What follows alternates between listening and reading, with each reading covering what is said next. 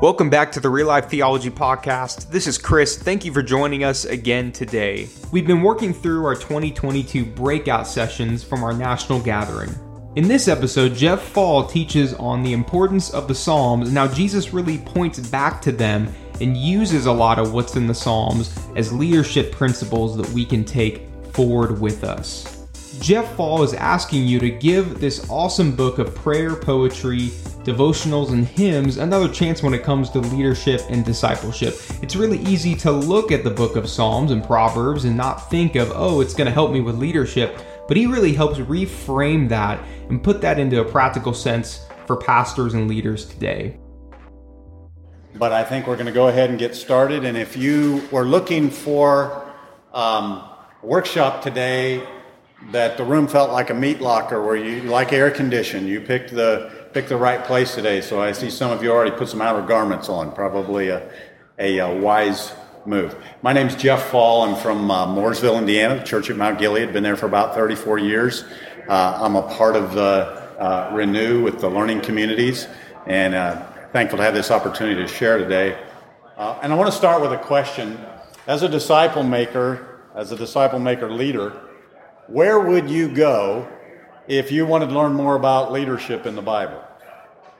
I mean, if you were starting uh, leading a group or to study leadership, so which book of the Bible would you go to to learn about leadership? Maybe start with the prophets, uh, messengers who stood before kings and they pointed the way to God, and you'd look at something like Nehemiah, which is a great leadership book in the Bible, or would you go to Proverbs, Wisdom of Solomon, wise sayings, leadership maxims? Uh, would you go to the Judges? Those people who fearfully or fearlessly led Israel when chaos reigned and there was no uh, king in Israel? Or would you go to the Gospels, Matthew and Mark and Luke and John, to see how Jesus did it? Or the Acts of the Apostles, the unleashing of the 12 to lead the early church, and you could trace that path and you could learn something about leadership. Or would you go to the pastoral epistles, 1st and 2nd Timothy and Titus, a source complete with specific instructions for church polity. These things are written so that you might know how to conduct yourself in the household of God. If you were considering a book of the Bible to help you with leadership, let me ask you this Would the Psalms make your short list? Probably not. So if you're looking for a book of the Bible for leadership, the Psalms might not even make your short list. I mean, when you think of Psalms, maybe you think of the 23rd Psalm and green pastures and still waters and uh, devotional things and memory verses and greeting cards and comforting people in the hospital and the nursing homes and the graveside. And you know, there's a little bit more to Psalms than that. It's a hymn book and it's a diary and it's a book of prayer and it's a book of poetry. In fact, I read about a fifth grader who was participating in an adventures in creative writing session. And uh, he didn't want to do one of his assignments. And the assignment this fifth grader didn't want to do was he was asked to write a poem, and he thought poetry was ridiculous, and he didn't want to write a poem, so he decided instead to write down his objections to this poetry assignment, and this is what the fifth grader turned in. I hate poetry. Poetry looks like a demon rising. I don't want to do this. Poetry sounds like nails on a chalkboard. I still don't want to do this. Poetry smells like skunk spray times seven. I still do not want to do this. Poetry tastes like rotten eggs with human brains. I will never do this again. Poetry feels like being frozen by a freeze ray. Doesn't everybody hate poetry? And the literary reporter made this assessment. This fifth grader's sense of rhythm and repetition, his finely controlled metaphors, his commitment to meta artistic honesty, admitting that he was already doing this by crossing out and revising the declaration that he wouldn't, all contribute to an expertly wrought result. And if there was any justice in this world, he would be teaching in a Master of Fine Arts program right now. Some people might feel that way about poetry, but what I'm asking you to do in the few moments we share together is to give this book of poetry the Psalms another chance when it comes to leadership and discipleship. What if we had the time to go through all 150 Psalms again but this time with leadership and discipleship eyes. And as a result, we would quickly answer the question what value does the Psalms have in leadership and discipleship? Why should we spend any time in the Psalms when it comes to this subject? And I want to give you a couple answers to that question. First, we should spend some time in the Psalms because of the language and the vocabulary and the themes of the Psalms. Psalms is steeped in the language and vocabulary and concepts and themes of leadership. Human leadership examples abound, but the overall theme is the ultimate leadership of God and His anointed. And so we read about leading and following and guiding and God anointed, God appointed leadership. It's a different paradigm for the Psalms, but there's an even bigger reason for us to care about this.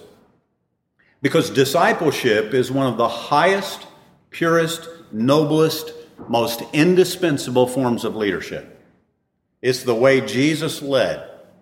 And if leadership is influence, like the definition so often says, then discipleship is leadership. In other words, when you attend a leadership seminar, it may not be about discipleship, but when you attend a discipleship seminar, in some sense, it is about leadership. And Jesus, the master leader, the master discipler, used the Psalms more than he did any other book. In fact, Jesus used the Psalms for discipleship. When he confronted the Pharisees with the Psalms, he was discipling his followers on how to recognize and call hypocrisy. When he spoke Psalms to the, the two on the road to Emmaus, he was discipling them in regard to his purpose from Scripture. When he uttered Psalm 22 and Psalm 31 from the cross, he was actually discipling his people on faith in the crucible of pain and distress, and he was entrusting his soul into the Father's hands. When Jesus quoted the Psalms after the Lord's Supper, he was discipling his followers on the use of Scripture. When he quoted Psalm 35, he was discipling the 12 on the attitude that the world would have toward them. When he prayed the Psalms, he was discipling by modeling prayer. And by the way, try reading the Lord's Prayer sometimes along with selected Psalms. So I say it again Jesus used the Psalms for discipleship. Now, often when we study the Psalms, we really don't know how to divide them up, and it really doesn't work to just go verse by verse through the Psalms because there are different genres of literature within the Psalms. Uh, sometimes we look at the Psalms as a hymn book. Sometimes we look at it as a book of prayers. Sometimes we look at it as a book of poetry. We might even look at it as a book of stories because there are historical Psalms, a book of instruction, a, a diary, the personal diary of the psalmist a theology book. Uh, if you're looking at the imprecatory Psalms, the, the, it's a book of curses. We don't very often think of it as a book of leadership. I was just thinking about this the other day, and if you're familiar with Renew's ministry, uh, you know there are seven discipleship rhythms that often get talked about prayer and fasting, inviting other people along, eating together, serving humanity, lifelong learning, regular resting, and maturing and multiplying. Those themes are seen throughout the Psalms. The Psalms are one of the most underutilized discipleship tools God gave us, and perhaps one that Jesus used the most prominently of all. So, just the language and the vocabulary and the themes of Psalms would lead us to look at Psalms as a book of leadership. Number two, and I find this fascinating, because of the leadership background of the composers of the Psalms. Maybe you've never thought about this, but each psalmist was a leader in his own right. Now, we would obviously immediately see that about David, right? David's greatest leadership moments. You might think of his battle against Goliath. Uh, you might think of uh, when he was on the run and he had his band of 400 men. You might think of the time when he took on the battle of Ziklag. You might think of the 30 mighty men that David had that served him and met his needs. David was a leader of leaders, but David was not the only psalmist. Solomon, we know he wrote Psalm 72 and Psalm 127. Uh, we remember his famous prayer people would come from the ends of the earth to hear the wisdom of Solomon. And when we think of Solomon and leadership, we, all, we also think of his leadership failures. Another uh, psalmist is Moses. We know Moses wrote Psalm 90. Have you ever considered the leadership accomplishment of Moses? I mean, he started with a ride down the Nile, then a scheduled, structured upbringing in Pharaoh's palace, then responsibilities as he was educated in all the ways of the Egyptians, then a failed attempt to rescue his people, and then a heart, beat. He is on the run for murder. Life came at him fast, then 40 years in the desert, then marriage, then children, then marital conflict, then the burning bush, then appointments with the king, then the plagues, and the Passover night, then the Exodus, then the Red Sea, then Sinai, then the commandments, then the golden calf, then food and logistical problems, then rebellion, then murmurings, then the tabernacle construction project, and then the, the needs and conflicts of over a million people, and the serpents and death and uprisings and battle strategies, and the pressure and temptation of remarriage and family health issues and personal sin consequences, successor training, all the God contacts and devil attacks in between. All kinds of leader, leadership lessons from the life of Moses. So every one of the uh, psalmists, every one of the authors of the Psalms is a leader in his own right. So we have David and Solomon and Moses. And then we got this guy named Asaph, who's known as the chief musician. And if you know anything about Davidic worship, what, what an incredible responsibility of leadership he had along with him, Heman and Ethan. They wrote Psalm, uh, Psalm 89. Listen to what Scripture says about them in 1 Corinthians chapter 4 and verse, or rather in 1 Kings chapter 4, verse 29. God gave Solomon wisdom and very great discernment and breadth of mind, like the sand that's on the seashore. Solomon's wisdom surpassed the wisdom of all the sons of the east and all the wisdom of Egypt, for he was wiser than all men, than Ethan the Ezrahite, Heman, Calcol, and Darda, the sons of Mahol, and his fame was known in all the surrounding nations. I mean, if you look at Asaph and Heman and Ethan, and you look at the responsibilities that they had in Davidic worship, I mean, these people would make the Gaither dynasty look like amateurs. They had incredible leadership responsibilities. So we have David the leader, Solomon the leader, Moses the leader, Asaph the leader, Heman and Ethan the leader. They, they all were authors of the Psalms, and they were all tremendous leaders in their own right. And then we have some other Psalms that are written by people we call the sons of Korah. Psalm 42, Psalm 43, Psalm 45, Psalm 46, Psalm 49, and Psalm 84. Do you recognize that name? The sons of Korah. Number 16, Korah, the son of Izhar, the son of Kohath, the son of Levi, with Dathan and Abiram, the sons of Eliab and On, the sons of Peleth, the sons of Reuben, took action, and they rose up before Moses together with some of the sons of Israel, 250 leaders of the congregation, chosen in the assembly, men of renown. So the background of the sons of Korah is leaders of renown. Even though they were rebellious leaders, they were the ones that rose up against Moses. And they're mentioned 10 chapters later in Numbers 26. Verse 9, the sons of Eliab, Nemuel, and Dathan and Abiram, these are the Dathan and Abiram who were called by the congregation, who contended against Moses and against Aaron in the company of Korah, when they contended against the Lord, and the earth opened its mouth and swallowed them up along with Korah, when that company died, and the fire devoured 250 men so that they became a warning. And then it adds this The sons of Korah, however, did not die. The psalmist even refers to this in Psalm 106. So, so here's what I'm trying to say you can't name an author of the Psalms that didn't come from a leadership background or was not some kind of tremendous leader in their own right. So, the reason we would even take time to think of the Psalms in a leadership and discipleship context is not only because of the vocabularies and the themes in the Psalm, but because of the leadership background of the composers of the Psalms. Let me give you a third reason. Because of the leaders mentioned incidentally in the Psalms, uh, leaders like Aaron and Phineas and Joseph. Did you know we actually learn some things about that great man Joseph in the Psalms that we don't learn in the book of Genesis or anywhere else in the Bible? And leadership's an interesting theme to look for as you read through the Psalms with a different set of eyes. Uh, number four, because of the diverse types of leadership in the Psalms, there's shepherd leadership and priestly leadership and royal leadership and warrior military leadership and servant leadership and spiritual leadership, divine leadership, political leadership, family leadership, judge leadership, self leadership. And so I say it again discipleship is one of the highest, purest, noblest, most indispensable forms of leadership. It's the way Jesus led. And if leadership is influenced, then discipleship is leadership. Reason number five because of the leadership victories, failures, and insights in the Psalms.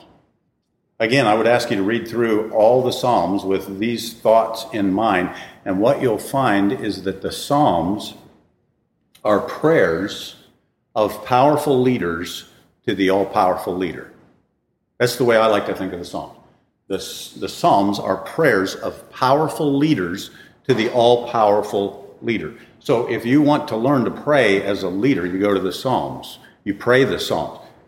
Jesus lived in, as, as N.T. Wright said, in a psalm soaked world. I love that. Your Lord lived in a psalm soaked world. His thoughts, words, and viewpoints reflect and harmonize the teaching of the Psalms. And we have to see the wisdom and the beauty and the divine truth of the Psalms as they inform and shape our leadership and discipleship efforts, especially now in this, what, what do we call it, a VUCA culture. It's uh, volatile and it's uncertain and it's ambiguous and it's complex. In a, in a time of polarization and pandemics and politics and pride and prejudice and, and poverty, it is easy for us, even disciples who are making disciples, it is easy for us to lose our equilibrium. Have you ever lost your equilibrium? Felt confused and disoriented, not, not knowing which way to go? Um, maybe you feel like Lot in the Old Testament. It says daily, his righteous soul was vexed. Do you, do you ever live in this culture and your righteous soul is just vexed? You, you, you feel like you're losing your equilibrium. You know, underwater divers tell us of being in such deep water and becoming disoriented. They're not able to discern direction or to sense which way's up and which way's down, and there's no visual points of reference, and they don't know if they're ascending or descending, and many of them die because of panic because they've lost their equilibrium. Or, or maybe we would use the example of a pilot. Pilots, they relate to us the experience of confusion and vertigo and spatial disorientation, unable to perceive the movement or the position of the aircraft accurately, and they don't know their direction or proximity to the ground. Uh, even mountain climbers, sometimes at high altitude, uh, suffering from oxygen deprivation, can hallucinate and they become disoriented and dis- delusional with severe consequences. And of course, there are those who are under the influence. Chemically altered states can disrupt a person's equilibrium and, and perception. Even health conditions like ear imbalance conditions, vertigo, lack of oxygen, all affects our perception. Maybe you remember when you were a, a child and you would stand in the middle of the room. You remember this? And you would just spin around as fast as you could for as long as you could till you got dizzy, and then you would stagger to the couch and, and fall down, and then you would get up and you'd spin around and around. You'd do it all over again to have that dizzy feeling till you fall down on the couch again. Maybe you remember doing that. And now you're old and you don't even have to spin around. All you got to do is get up off the couch and you feel that disorientation. Well, spiritual leadership vertigo is a real thing. And I think most of us have sensed it. When, you when your life isn't what you think it ought to be, and the grind is so daily and the passion is gone, and losing your equilibrium can put you in a place where you make wrong decisions and responses, and they, it compounds your inaccurate perspectives, and, and you can end up with undesirable or even tragic results, and you wonder what's true. Unanswered questions nag in the back of your mind, and you feel barraged by an onslaught of opinion and voices and the pressures of life have long ago surpassed your ability to manage. And and maybe you feel like you're out of step with everybody else or you're just a dinosaur and you're constantly questioning yourself. And life and discipleship isn't supposed to be like this. And you're saying to yourself I know his way is true but it's not working right now. And maybe your dreams have been sidelined and even turned into nightmares. And quite honestly you say I don't, I don't know which way is up what do you do when you don't know what to do? How do you think when you don't know how to think? Where do you turn when you don't know where to turn? Who do you listen to when you don't know who to believe? Equilibrium. Getting our bearings, restoring balance and sanity and awareness to life, navigating the direction God has for us so that we don't crash and burn spiritually. We're looking for fixed points of reference trustworthy landmarks that can help us focus on regaining our spiritual position and positioning and equilibrium and direction, reliable markers and signposts to help us make sense of where we are and where we're going. Winston Churchill said, We shape our buildings, and afterwards, our buildings shape us. As a ministry leader, you know your space matters and you want it to be engaging and effective, but maybe you're not really sure how to make that happen. I'm Abby Barris, designer and ministry veteran, and I'd love to help you figure that out. You can find me at abbeybarrisinteriors.com or at churchdesignhelp.com to learn more about how to begin shaping your spaces for intentional discipleship. I was uh, conversing with a, a young mother recently, and she said that one night um, her six year old couldn't sleep, and so he came into her room and told her that he couldn't sleep. And she asked him why he couldn't sleep. And he said, I can't go to sleep because my mind won't stop thinking. And she said, Well, what is your mind thinking about? And he said, My mind is thinking about everything. You, you, you ever been there? When the cacophony of voices and opinions overwhelm and the tachometer of your soul and spirit is redlined for too long, when everything you've thought and sought and bought and taught and got is in question, in a culture where right is called wrong and wrong is pronounced right and good is evil and evil is good and truth is false and lies are true and light is dark and dark is light and love is hate and hate is love when everything that is not nailed down is coming loose even the things that we have formerly thought were nailed down in, in, a day when we are moving the boundaries that our fathers have set without asking why those boundaries have been set there in the first place when life seems completely upended and you're in emotional free fall and it appears that normalcy no longer exists.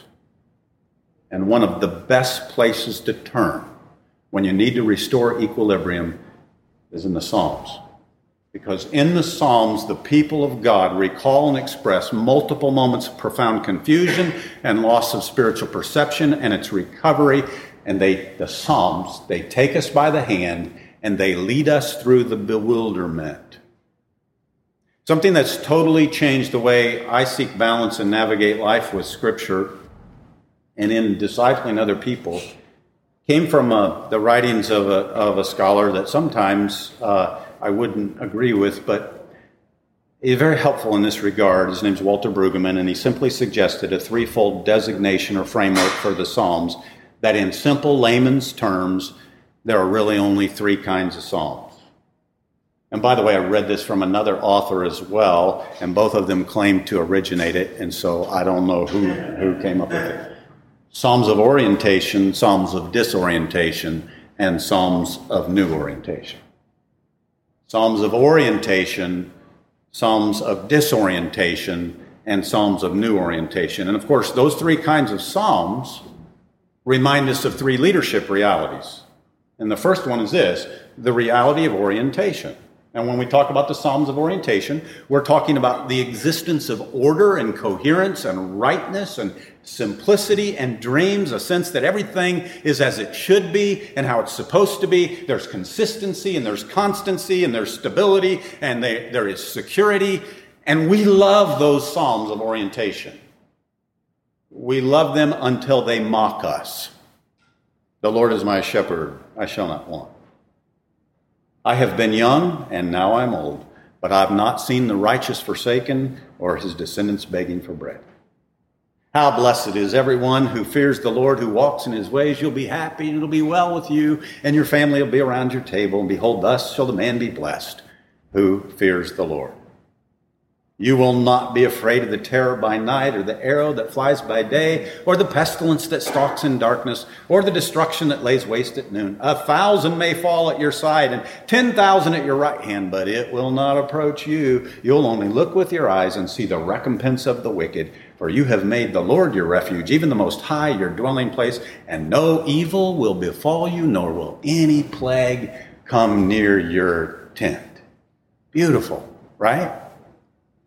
But it doesn't take long to see how we could get in deep trouble here if we only stay and we only live in the Psalms of orientation. If all I ever read is the Psalms of orientation, if all I ever anticipate is a life of orientation, I will never be able to handle the disorientation when it comes. And if I only camp out here in the Psalms of orientation, I'm going to run the risk of several things. First, of naivete, Pollyannish, totally oblivious to the reality of sin, suffering, a fallen world, and personal privilege. I'm going to run the risk of denial. When the bad stuff happens, I'm going to say, well, this doesn't happen, this can't happen, this won't happen, this isn't really happening, it didn't happen. I'm going to run the risk of the loss of my faith. This isn't true. God won't keep his promises. I tried to do right, and this is what I get. I quit. I'm going to run the risk of legalism. Scripture is a list of rules and outcomes. Everything is transactional. If you get something bad happen to you, you must deserve it because everything is reward and punishment based or I'll have a contractual attitude toward God. God, I'll do this and you do that. Or at worst, I will, I will lack compassion and empathy. Oh, that happened to you. Sorry about your luck. Glad it's not me. Stinks to be you. And that's why we should read the parts of the Bible we don't like along with the parts that we do like. So the Psalms of Orientation are wonderful but that's only part of the story with the Psalms.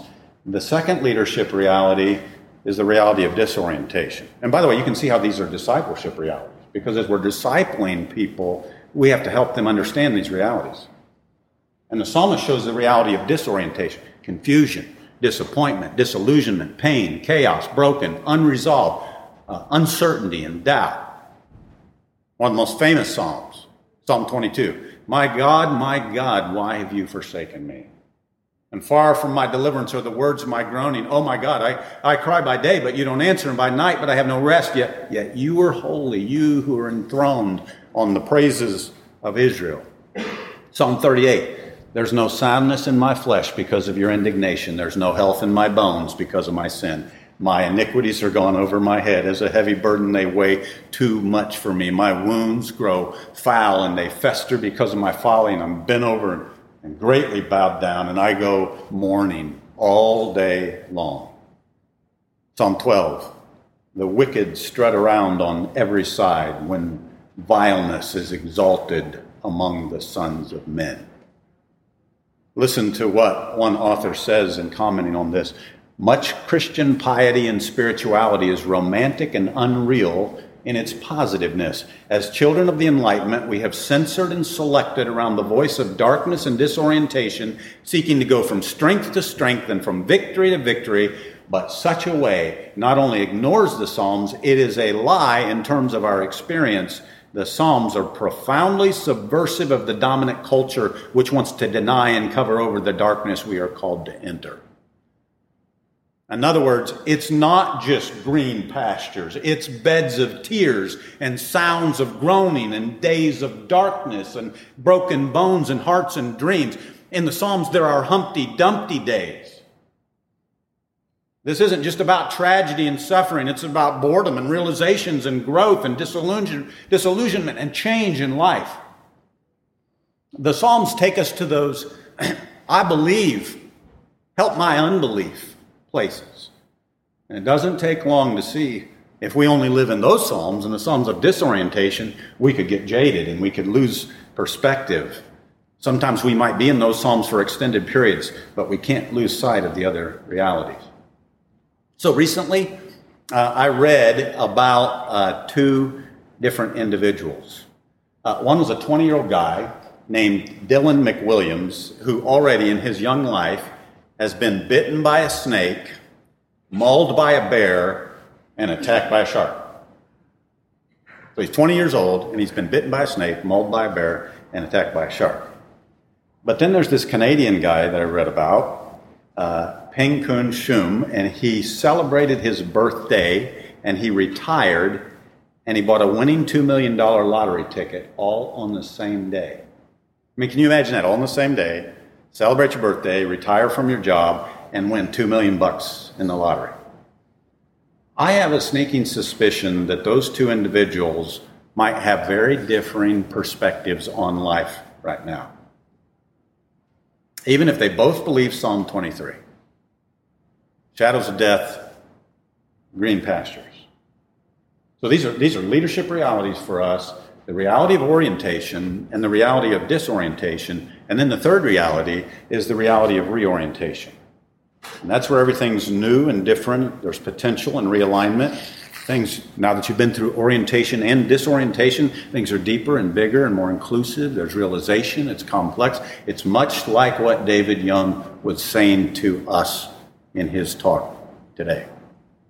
Psalm 42 gives us an example. Uh, verse 5 Why are you in despair, O my soul? Why have you become disturbed within me? Hope in God, for I shall again praise him for the help of his presence. O my God, my soul is in despair within me. Therefore I remember you from the land of the Jordan and the peaks of Hermon, from Mount Mizar. Deep calls to deep. At the sound of your waterfalls, all your breakers and your waves have rolled over me. And the Lord will command his loving kindness in the daytime, and his song will be with me in the night, a prayer to the God of my life.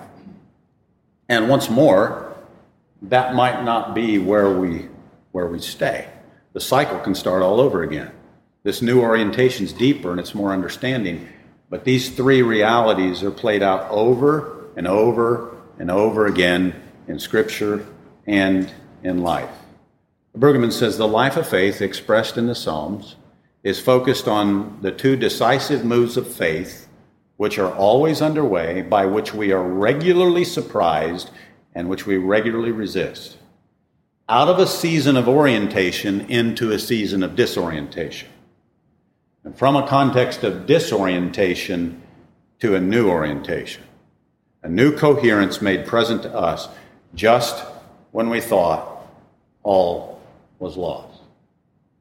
And for those who lead in discipleship and helping other people to follow Jesus, we can help them with the Psalms. The Psalms one of the greatest leadership books in the Bible. Orientation, we enjoy it and express it. Disorientation, we expect it and we express it. Reorientation, we enter it and we express it.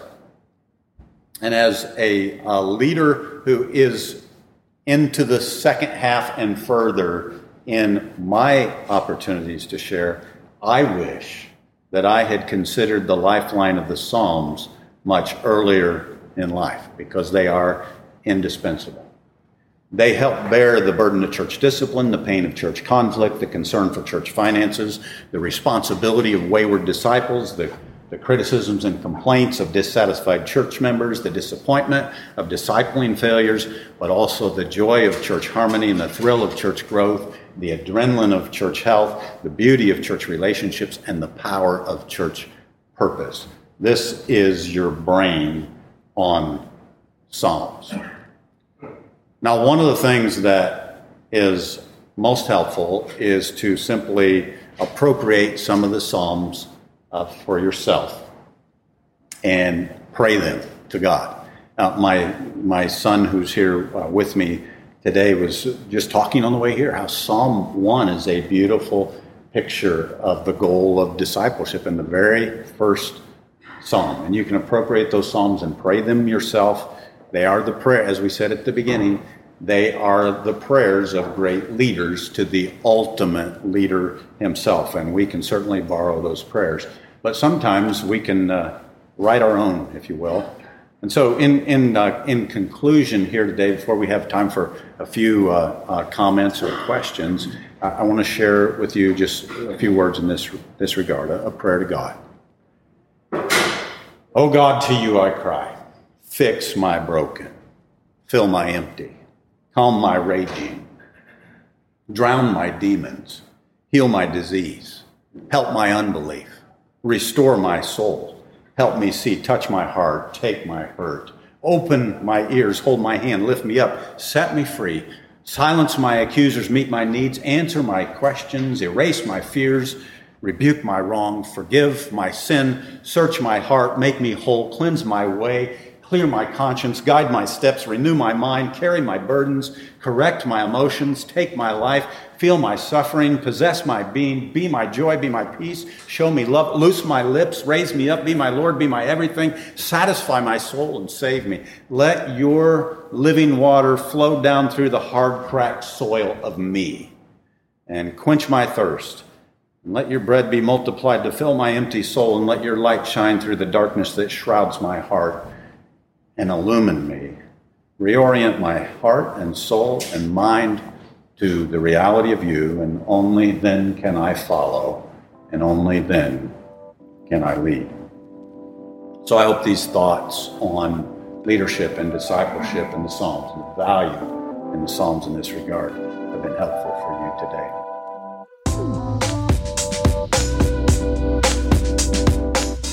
Thank you again for joining the Real Life Theology Podcast. Again, my name is Chris. I'm really blessed and honored to be able to serve here at Renew. Make sure to join in on Thursday. We're going to have a brand new breakout session rolling out again, so make sure to tune in for that.